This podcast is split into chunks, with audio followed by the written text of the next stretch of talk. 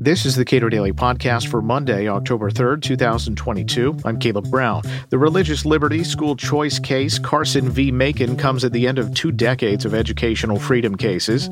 Michael Bindas is of the Institute for Justice. He was on the winning side of Carson v. Makin, advancing parental choice in education.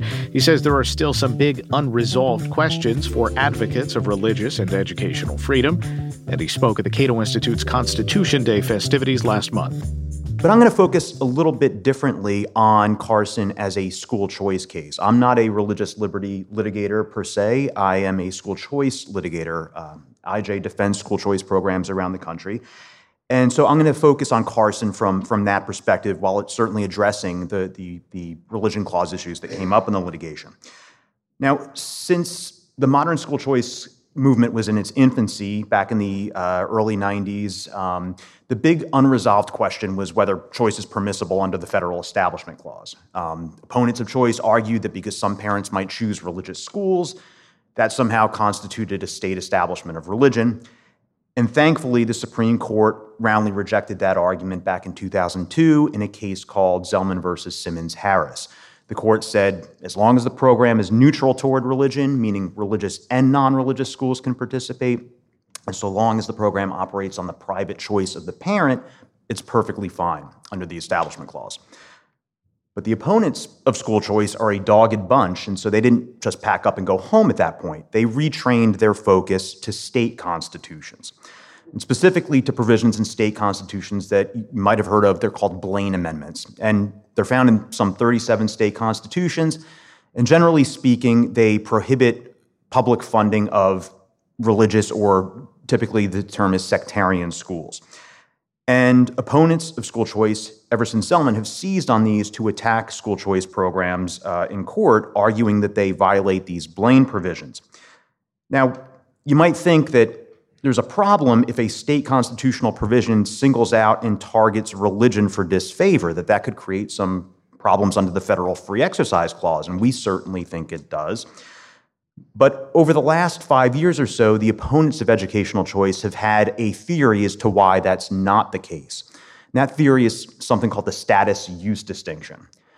Basically, what it says is that while it might be unconstitutional to withhold a public benefit from someone because they have a religious status or a religious affiliation, it's perfectly permissible to withhold a public benefit from someone because they might put it to a religious use, such as procuring a religious education. In other words, these folks recognize that it's not constitutional to, uh, uh, to discriminate because someone is religious, but it's perfectly permissible to discriminate because they might do religious stuff. Um, and that, in my view, is, is absurd. And thankfully, in Carson versus Makin, the case I'm here to talk about, the Supreme Court seemed to re- uh, agree and killed the status use distinction. Now, before we get to the happy death of the status use distinction, it's important to look at the origin story of, of the distinction. The status use distinction was born on June 26, 2017, at 10:09 a.m. It's at that time, on that day, that the Supreme Court handed down another decision, Trinity Lutheran Church of Columbia versus Comer. Now, Trinity Lutheran involved a playground resurfacing program uh, that the state of Missouri had. Basically, the state provided monetary grants to nonprofits so that they could resurface their playgrounds with scrap tire material in order to um, protect the knees of the kids playing on the on the uh, on the playground. Trinity Lutheran Church, which operates a preschool, applies for one of these grants. It's denied, um, and the state's justification for denying it is the state Blaine Amendment. Uh, Missouri has a Blaine Amendment that prohibits aid to uh, sectarian institutions, and so the state says, "Sorry, Trinity Lutheran, you can't get it." Trinity Lutheran challenges its exclusion. The case goes up to the U.S. Supreme Court. And thankfully, the Supreme Court concludes that that violates the Free Exercise Clause of the United States Constitution because it singles out, uh, singles out and excludes uh, an entity for, from this public benefit program simply because of its religious status, simply because it, of its identity as a church. But then the court, or more accurately, four justices uh, in the majority, drop a footnote in the opinion It's a 27 word footnote, and it says this This case involves express discrimination based on religious identity with respect to playground resurfacing. We do not address religious uses of funding or other forms of discrimination. Now, again, this was four justices signing on to this footnote, not a majority of the court. And the footnote doesn't say there is a status use distinction. It just says we're not addressing whether, you know, a, a use based exclusion. We're simply addressing an exclusion that turns on religious status. But nevertheless, school choice opponents immediately seized on that footnote, on those 27 words, to argue that state law could bar, that Blaine amendments could be used to attack school choice programs on the theory that they allow parents to put their benefit to the use of a, procuring a religious education. Now, like other members of the uh, 27 Club, this 27 uh, word footnote was not long for the world. And so, as we'll see, it went the way of Jimi Hendrix, Janis Joplin, Amy Winehouse, and other members of that club. Um, now, we thought we might get some resolution on this issue, on, on the uh, constitutionality of use based exclusions in another case, Espinoza versus Montana Department of Revenue. Um, that case concerned a school choice program in the state of Montana. Uh, as originally enacted, it allowed religious schools to participate. But then the state agency charged with implementing it promulgates a regulation that says uh, no religious schools. So we challenged that on behalf of families eligible for the program. And uh, the case goes up to the Supreme Court. The Supreme Court holds correctly that that exclusion violates the free exercise clause. Um, Missouri, like uh, I'm sorry, Montana, like Missouri before it, had said, "Well, we have a Blaine Amendment. It prohibits state funding to, to, to religious institutions." And the court said, look, this is a, basically a straightforward application of Trinity Lutheran. We said you can't exclude an institution simply because of its religious status in Trinity Lutheran, and that's precisely what your, how your Blaine Amendment is being applied in this situation. So, a great win, but the court dodges the question of use based discrimination and its constitutionality. But the status use distinction thankfully dies in Carson this term. Um, now, Carson involves another school choice program in Maine. Uh, Maine is a rural state, there are not many public schools. And if a town doesn't operate a public school or doesn't contract with a, another school to educate its resident students, it has to pay tuition uh, to the school of the parent's choice. It can be a public school, it can be a private school, it can be in state, it can be out of state, it can be out of the country. But the one thing it could not be was religious. Uh, Maine, since 1981, has had a statute that specifically prohibits, quote, sectarian schools from participating in the program. So we challenged this exclusion in the wake of Trinity Lutheran, and we thought it should be an easy win in, in light of Trinity Lutheran. Uh, but Maine wised up. After Trinity Lutheran and after Espinoza, the state adjusted its justification for the exclusion. It says, you know, we're not really excluding these schools because they're religiously affiliated. We're excluding them because they do religious stuff. They teach religion, and that's different. And the Supreme Court didn't address that in Trinity Lutheran. It didn't address that in Espinoza. And, you know, the Maine pointed to footnote three, that 27 word footnote, and said, this is perfectly fine. Um, the First Circuit bought that reasoning. It upheld the exclusion again pointing to footnote three in uh, Trinity Lutheran, and also by redefining the benefit. Remember, the benefit is tuition to attend a public or private school.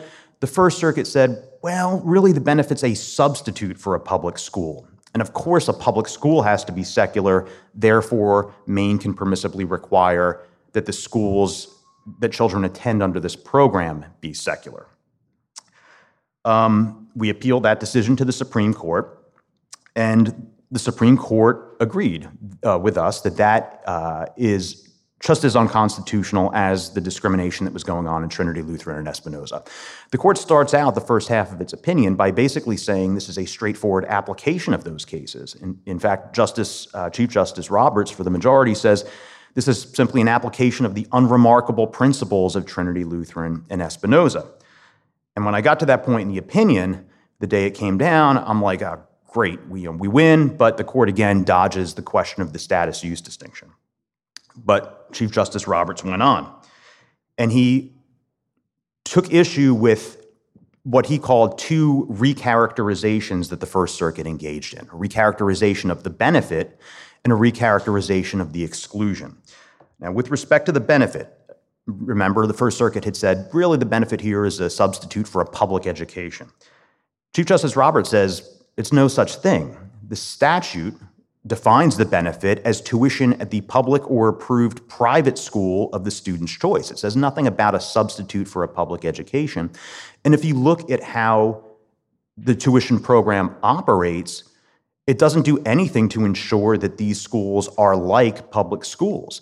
The participating schools in the tuition program, while they had to be non religious, could be unlike public schools in a whole host of respects. They could charge tuition, number one. They didn't have to accept all comers. They didn't have to follow state curriculum. They didn't have to hire state certified teachers. They could discriminate on grounds that public schools could not. They could be, and many were, single sex. So Chief Justice Roberts says no, this is not a substitute for a public education. The First Circuit was simply recharacterizing the benefit in order to justify the very discrimination that Maine was engaged in. And then Chief Justice Roberts turns to the status use distinction. And as he accurately uh, uh, says, the state, the First Circuit's opinion is really recharacterizing the exclusion in this case.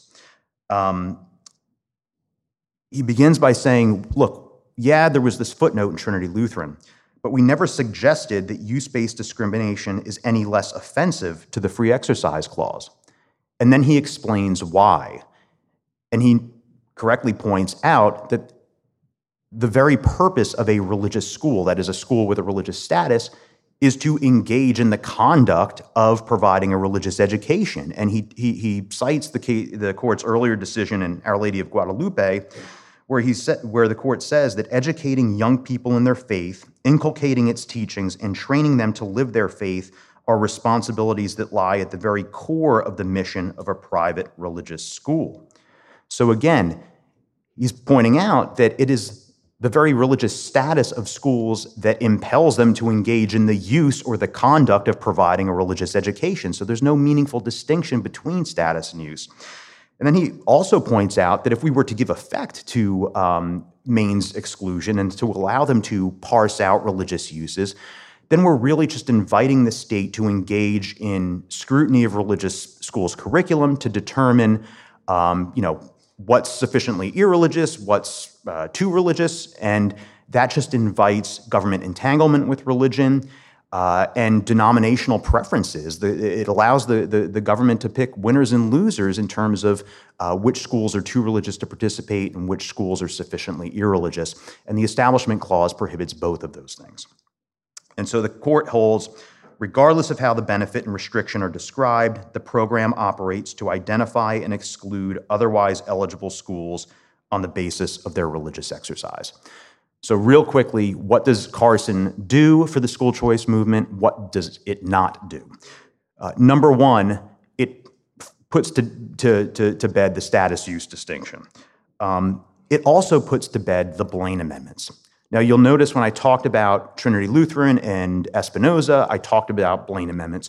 Maine, interestingly, doesn't have a Blaine amendment, even though it was the home of their namesake, James G. Blaine. Um, it excluded schools based on state statute, not a state constitutional provision. So you might think that Carson has little to say about Blaine amendments. That's not the case. The court, in the opinion, actually equates Maine's statute with a Blaine Amendment, specifically with the Blaine Amendment that was at issue in Espinoza. The court says while the wording of the Montana and Maine provisions is different, their effect is the same. So the state is saying it doesn't matter whether this is a statute based exclusion or a constitutional based exclusion, you cannot single out and exclude religious options this way. Um, and that's important because many states um, have Blaine amendments that use kind of use based language. Um, many of them target schools and institutions with a religious affiliation or status, but many target particular religious conduct. And so, for example, Arizona, Utah, Washington, their Blaine amendments all speak to religious worship, exercise, or instruction. They prohibit government funding of those things. And so now it's clear that even when a, a Blaine Amendment speaks in that kind of use based language, it cannot be applied to single out and exclude religious options from a school choice program. Now, what doesn't does not uh, what what doesn't Carson resolve? I think three big issues in the educational choice uh, uh, sphere. The first is whether or not states can condition participation in school choice programs on certain admissions or employment policies. Specifically, um, uh, can a state say you can't participate if you consider sexual orientation or gender identity um, in employment or in admissions? The reason the court didn't speak to that in Carson was because Maine didn't concern itself with that. It excluded all religious schools, and the Kent School found out that out the hard way when it applied to participate in the program. Um, the Kent School does not consider sexual orientation or gender identity in hiring or admissions, yet it was nevertheless excluded because the state deemed it a sectarian school. So that question, the extent to which participation can be conditioned on, on employment and admissions policies, is going to be resolved, uh, presumably at some point in the future. In fact, there's a case, Yeshiva University versus YU Pride Alliance, which is making its way through the courts now that may speak on many of those issues. And then, really quickly, the uh, the two other things that Carson does not resolve for the school choice movement. Number one, the permissible permissibility of applying what I call public-private Blaines to bar school choice programs. These are Blaine amendments that exist in a handful of states that don't single out and exclude religious schools specifically, but rather all private schools. And so they don't, at least on their face, discriminate against religious schools. And Carson doesn't speak directly to them.